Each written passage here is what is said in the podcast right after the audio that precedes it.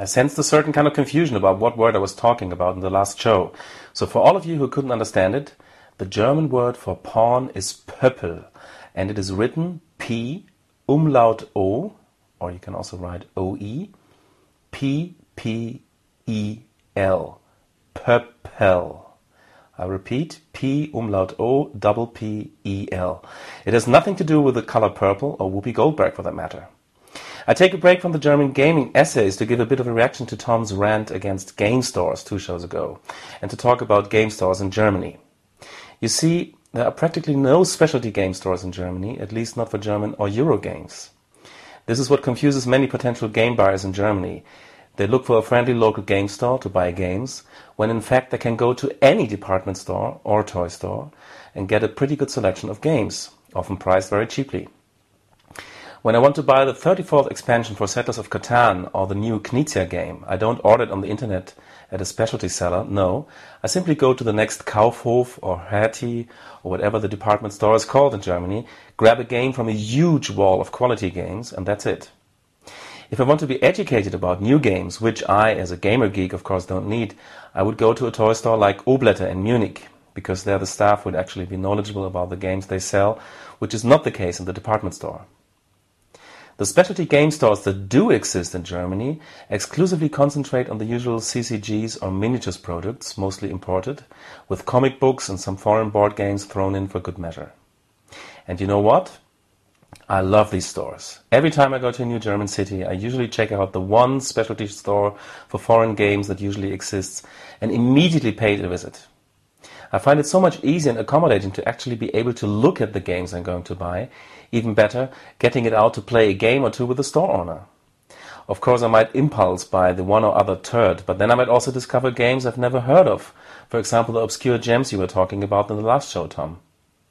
I hate it when these stores only sell CCGs and miniatures or Games Workshop miniatures, and I love it when they also sell SF novels or good comic books or DVDs and film paraphernalia. Because that's what a good game store should be a treasure trove of wondrous things where you can get lost for hours wandering about. It should be a friendly, welcoming place. That's the way it works. Somehow, clicking through a bunch of web pages doesn't do the same for me, even though I use the internet to get hard to get games. I think the game stores and internet sellers complement each other.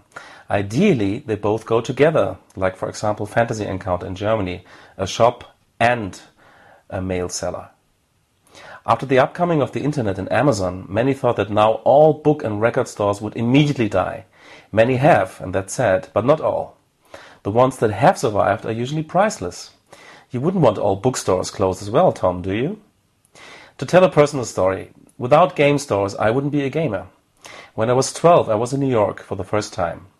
At home in Germany, I had just discovered the fantasy game Dungeon, which had a German version called Verlies and I wandered around the streets hoping to find a store that would sell me new maps to play the game on, a quite naive idea. People who know the old TSR dungeon will know what I mean. For some reason, I ended up in one of the best New York game stores called The Complete Strategist, a store that still exists today. And I was awestruck. In the one day I spent there, I think it was a complete day. I discovered the wonderful world of role-playing games, more dungeon maps, and total freedom. Wow.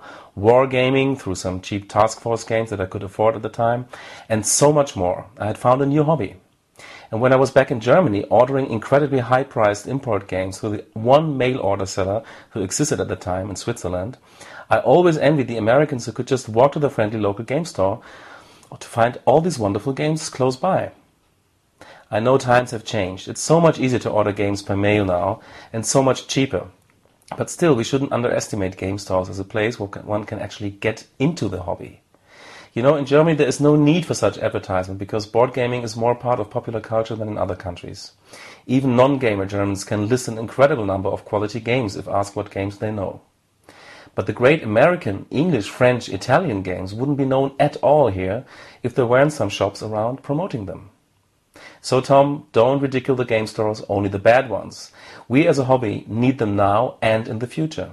And we'll always need them. And did I tell you about the day I once walked into a Swiss game store and found a still sealed Talisman the Adventure for only 15 Swiss francs, which I then continued to sell on eBay for 100 euro with an incredible profit? So let the game stores live long and prosper, Tom. Until next time, and don't forget to watch the World Cup opening ceremony on June 9, 4 p.m. CET, if your local TV station shows it. All the best, Moritz.